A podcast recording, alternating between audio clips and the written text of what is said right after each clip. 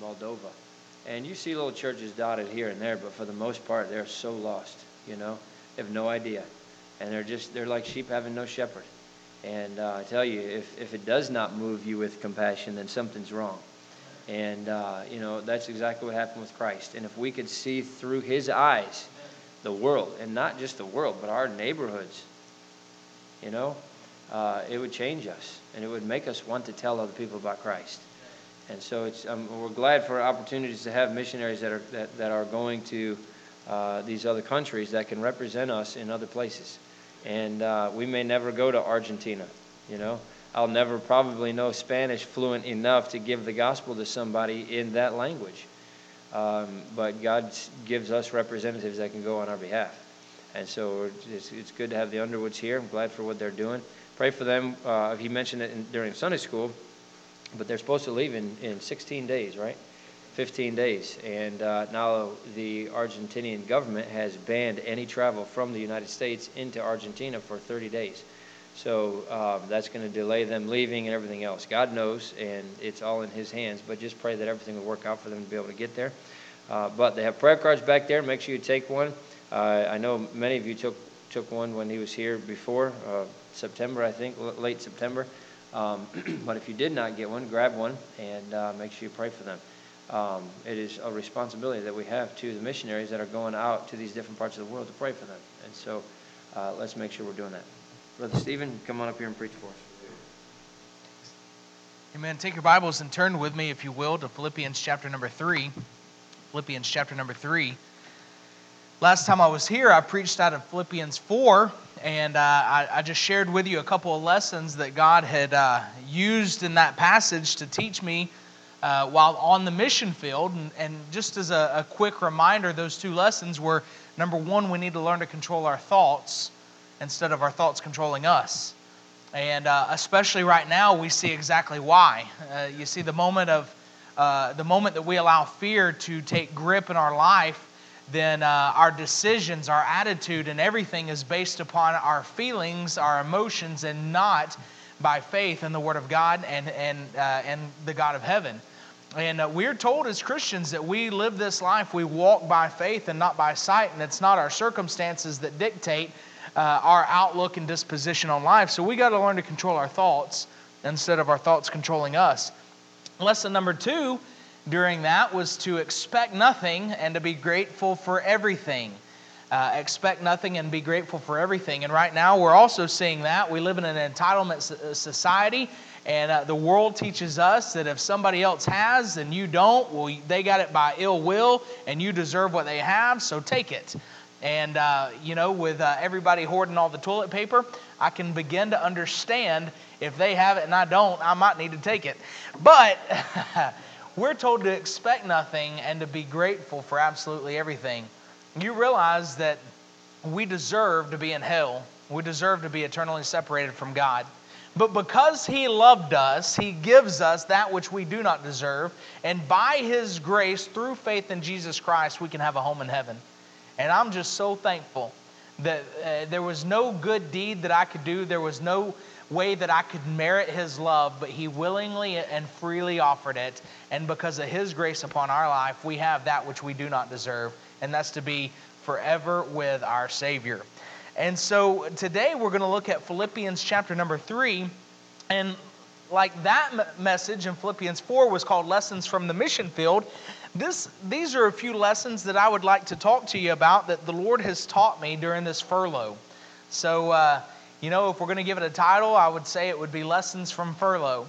And, uh, you know, one thing about the Christian life is that if it, the day that you stop growing is the day that you start dying. And so, if we're not students of the Word, if we're not being conformed into the image of Christ, then uh, we are not no longer growing. And I just always want to be growing and learning. And a lot of these lessons that we see in the Scriptures are lessons that often we have to be reminded of and taught not only on a weekly and monthly basis, but a lot of times on a daily basis. So look with me at Philippians chapter 3. Going back to verse 1, Paul starts talking about how um, uh, his, his past, essentially his spiritual resume, if you will. We'll begin reading in verse 1. The Bible says, Finally, brethren, my brethren, rejoice in the Lord. to write the same things to you.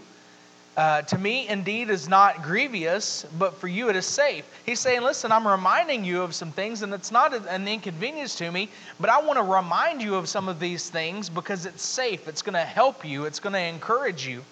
He says, Beware of dogs, beware of evil workers, beware of the concision.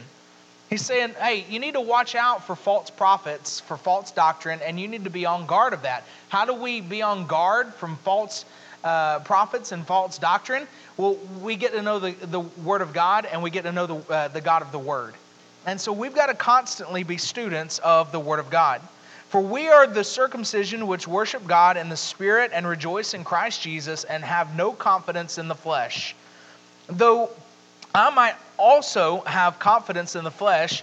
If any other man thinketh where uh, that he hath, hath whereof he might trust in the flesh, I more. You know what Paul's saying there? He says, Listen, if any of you think that you have a right to boast in the flesh, he said, I, I, I've got you beat on that. And then we go through this and we see why. Look with me at verse 5.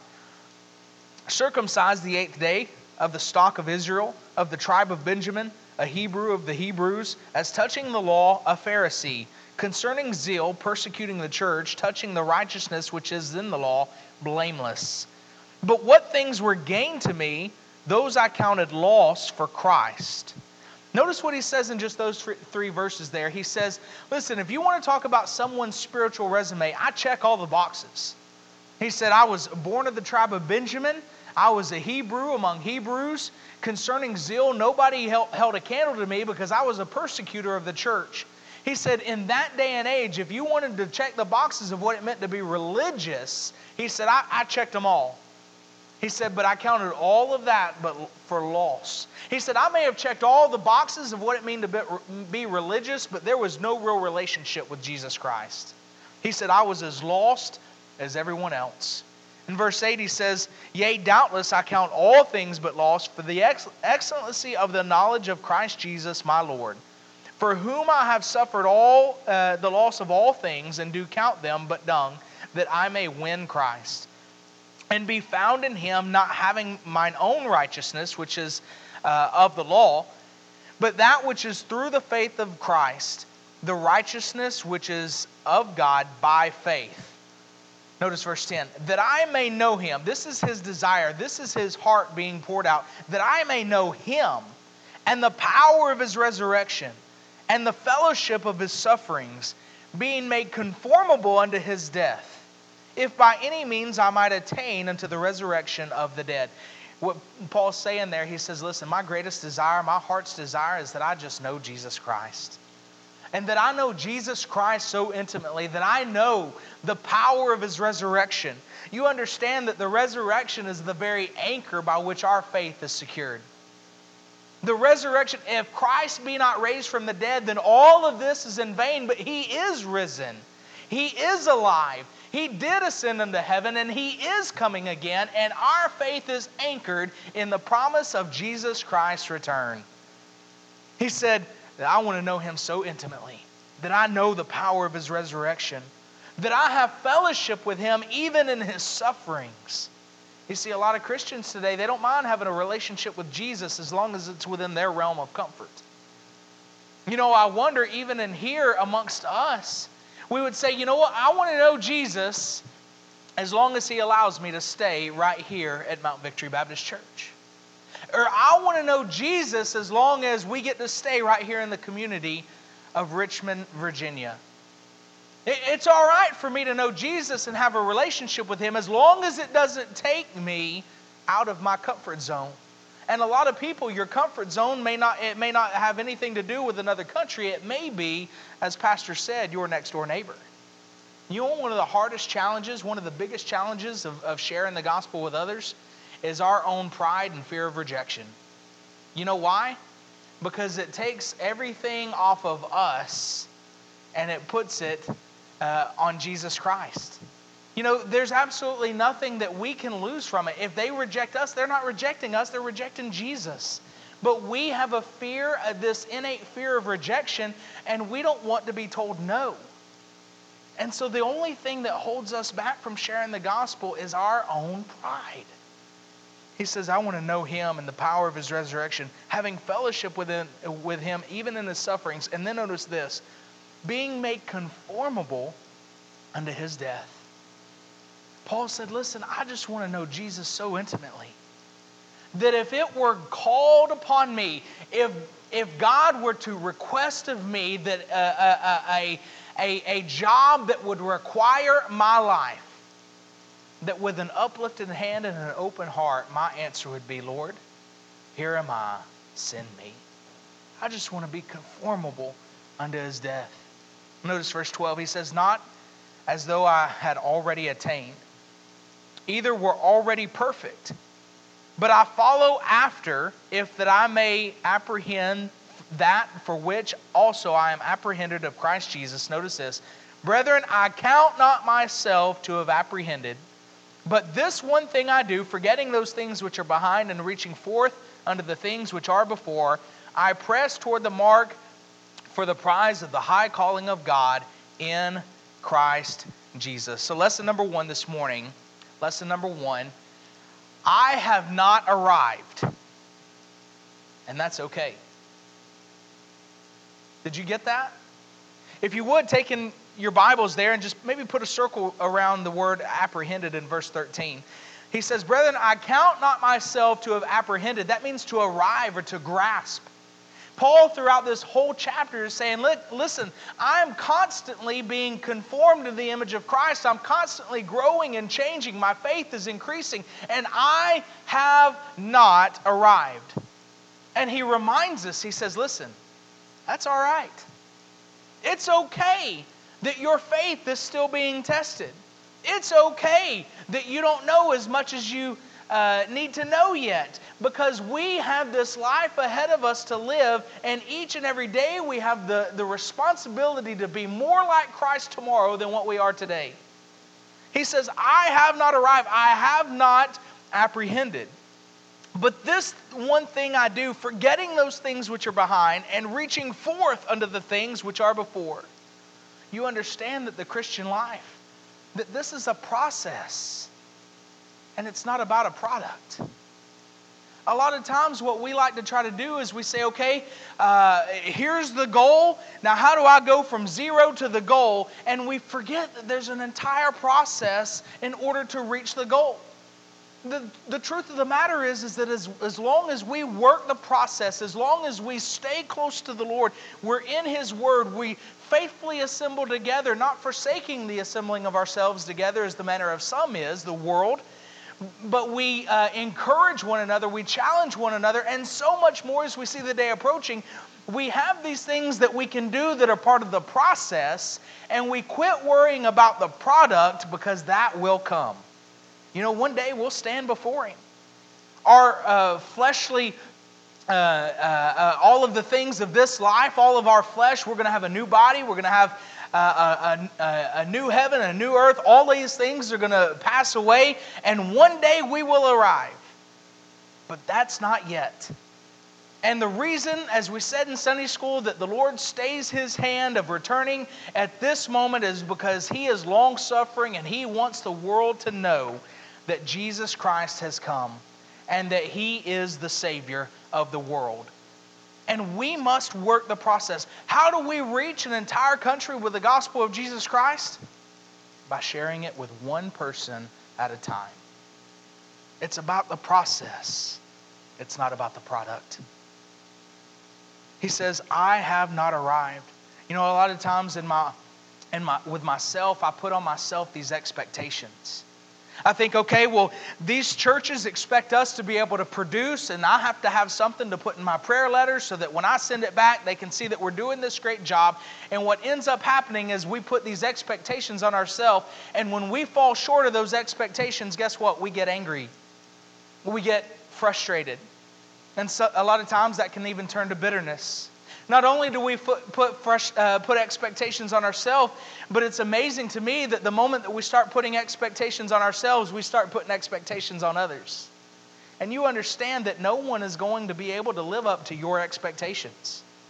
And what that causes is it causes division within the, the body of Christ.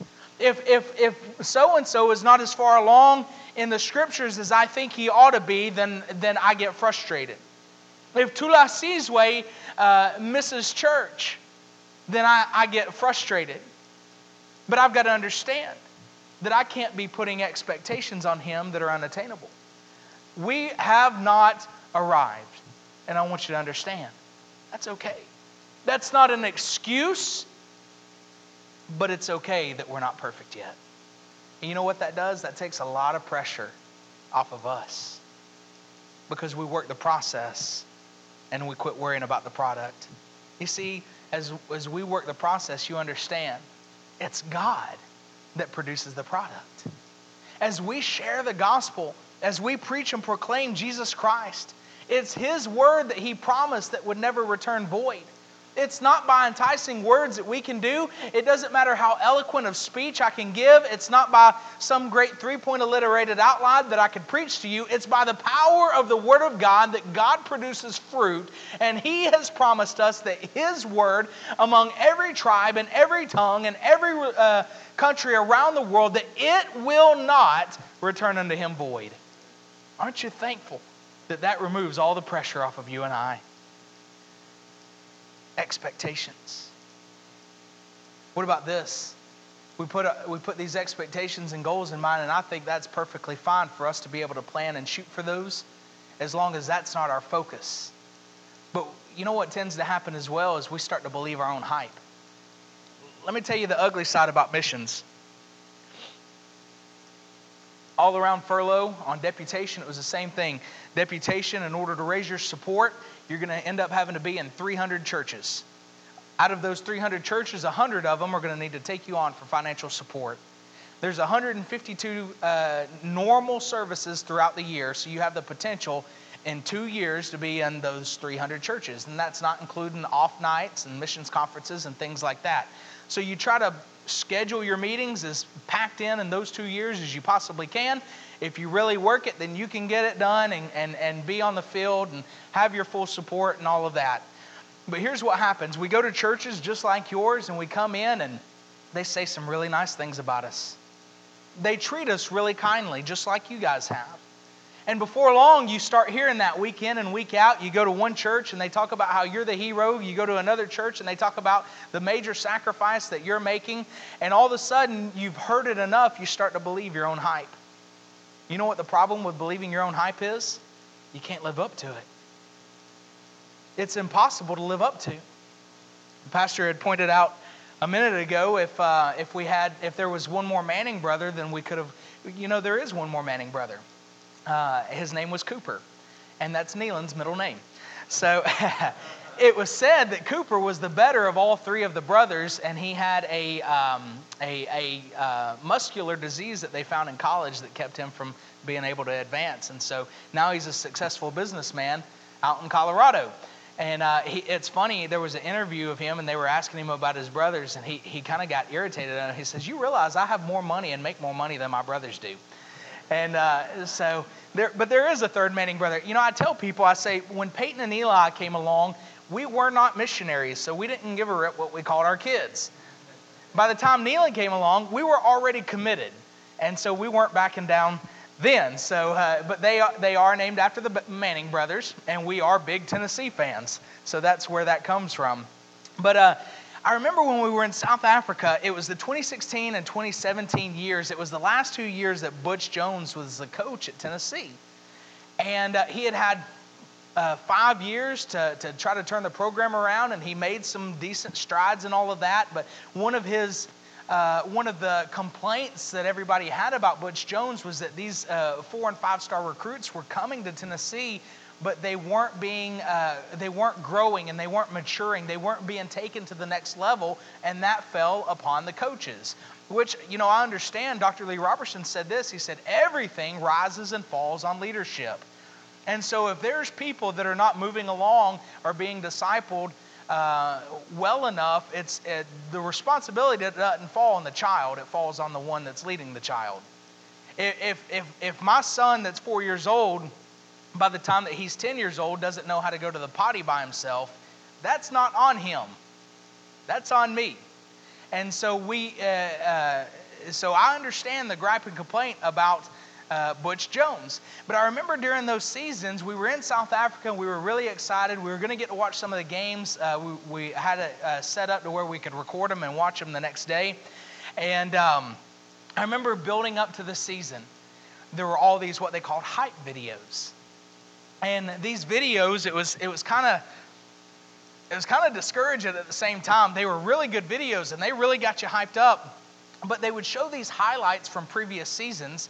And I remember seeing some of those highlights knowing that that season before we had lost the game.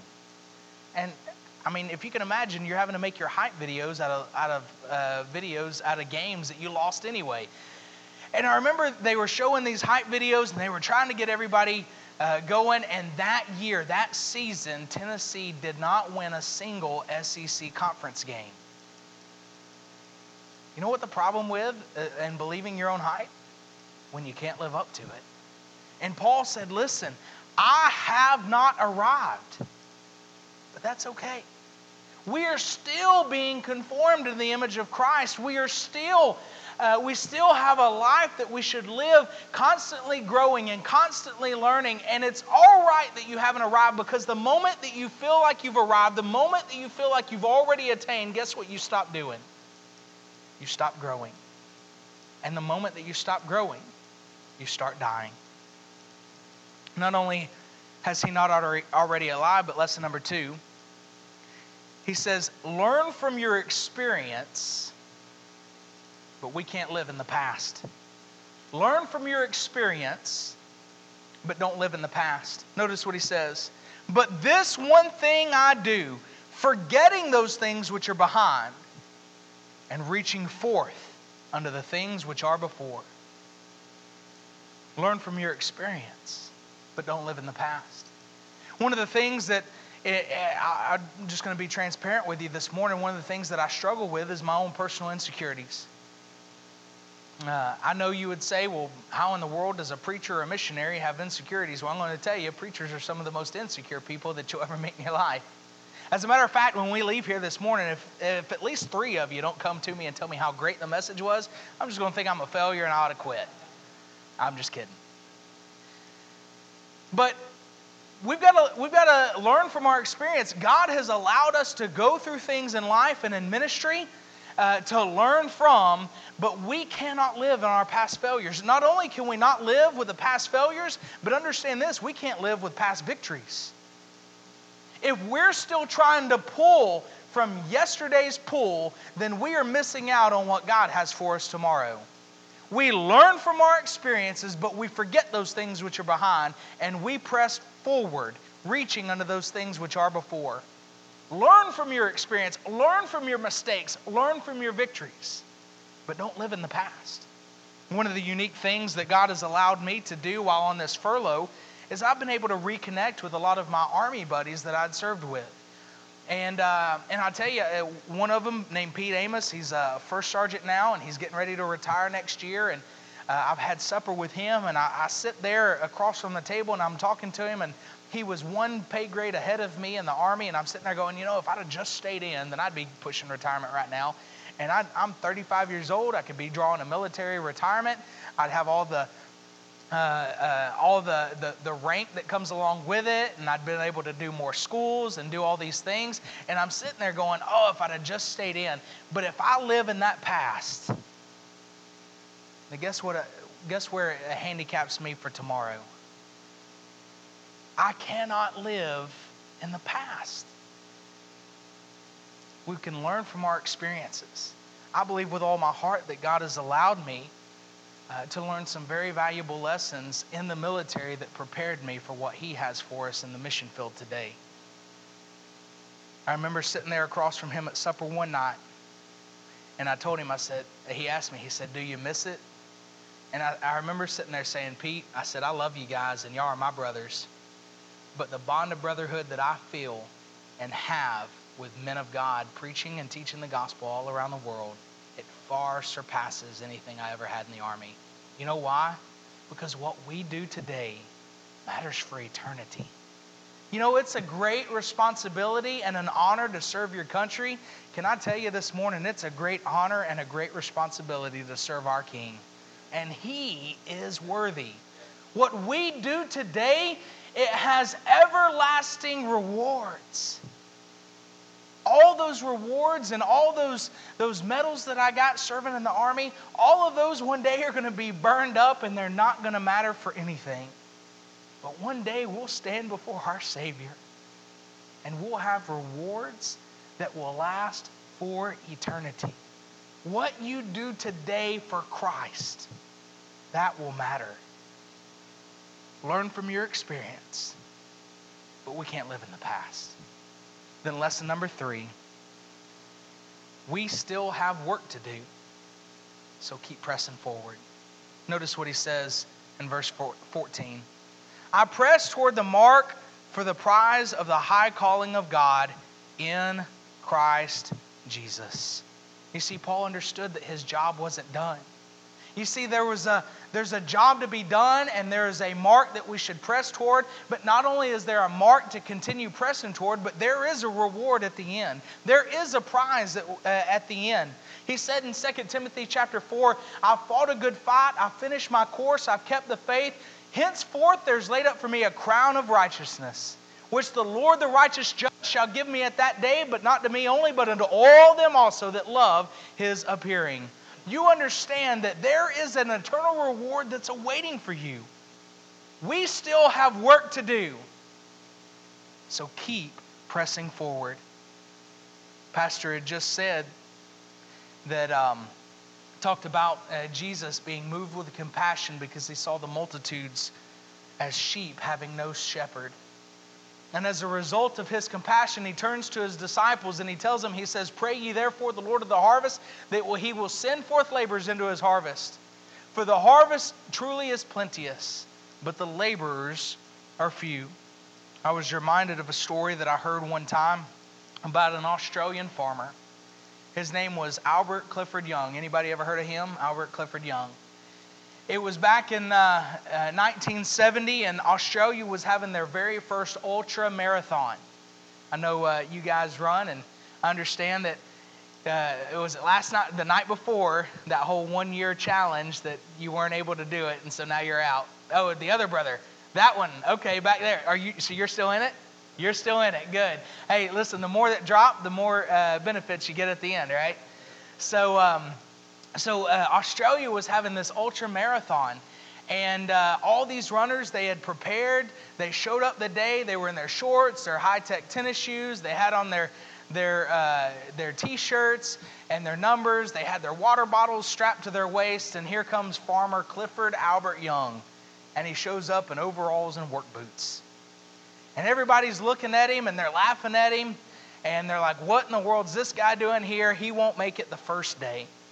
Well, the race begins, and all those runners that had prepared and trained for several months, they take off and they leave Albert Young in a cloud of dust. They run and run and run, and they don't ever see him, and they think, okay, well, he's already out of it. And so by the end of the day, they've run their, the, the race is four, 544 miles, and it's going to last for five days. And so at the end of the day, the runners, they, they pull over to the side and they, they set up their camp and they sleep and try to get a few hours before getting up the next day and continuing the race. But Farmer Young runs through the night. At some point during the night, he passes the group as they sleep, and the next day they get up and they start running again and they catch up to him and they're all astounded. They cannot believe that this farmer has run through the night. He never stopped, he just kept going. The next day, they, uh, that next morning, they pass him again and they run all day long and they say, Surely he won't last all day today. And so at the end of the day, they stop and they sleep for the night. That night, at some point, Farmer Young passes the group while they sleep. He was running a slow and steady pace, and at the end of the race, he beat every single one of those runners by 10 hours. By the end of the race, the media had come to him and they said, Well, what are you going to do with all of your prize? And that the prize for that, winning that race was $10,000. Today it would have been the equivalent of $30,000. Farmer Young responded, I didn't even know there was a prize. You know what he did do with that prize? He he said, Listen, I just feel so bad for all these runners that have spent all that time preparing and training for this. And he took his $10,000 and he equally shared it with all the runners of the race. You know, Farmer Young didn't realize that there was a prize at the end of his race, but you know what? We have a prize at the end of ours. We know that there is a reward waiting on us. So the media goes to him and says, Well, if you didn't run it for the prize, then why did you run it? And how were you able to run for five days straight? And Farmer Young responded, He said, All my life, I've been following sheep, I've been chasing the sheep. A lot of times I have to run after them and round them back up because I know that the storm is coming. He said, When the race began, I just imagined that I was running after my sheep and I was trying to catch them before the storm came. And can I tell you today that, as Pastor already said, there is a world and they are as sheep having no shepherd. And they're waiting for someone that would protect them from the storm. What role does God have for you today? Farmer Young ran 544 miles imagining that he was protecting his sheep from the storm. And we don't have to imagine it. We know that there is a world that is lost and dying without Jesus Christ. We've got to forget those things which are behind. We've got to press forward toward the, toward the prize of the mark of the high calling of God in Christ Jesus, knowing that our reward it's at the end of the race. Father, we love you. God, I pray, Lord, that you'd bless this church. Lord, that you'd encourage their hearts today. God, I pray, Lord, that you would help us to learn from our experiences, but understand that we are constantly being conformed in the image of Christ. Lord, each and every day, we desire to be more like you, to know you more intimately. God, I pray, Lord, that that uh, knowledge would not just be kept to ourselves, but Lord, it would be used for the furtherance of your gospel around the world. We love you and ask all this in Jesus' name. Amen. Your heads bowed and your eyes closed. We're going to have an invitation here in just a minute. but we've been focusing very much on this this year, and we're not trying to beat a dead horse, but it's so important that we get the message of the gospel out to those who need it. And it's not just in Argentina, it's not just in all the rest of the parts of the world. It's here. They need the gospel here. And it's our responsibility to be a missionary to this area and to spread the message of the gospel. So let's make sure that we're doing it. The Lord has spoken to your heart as the piano plays and the invitation is open. You can come.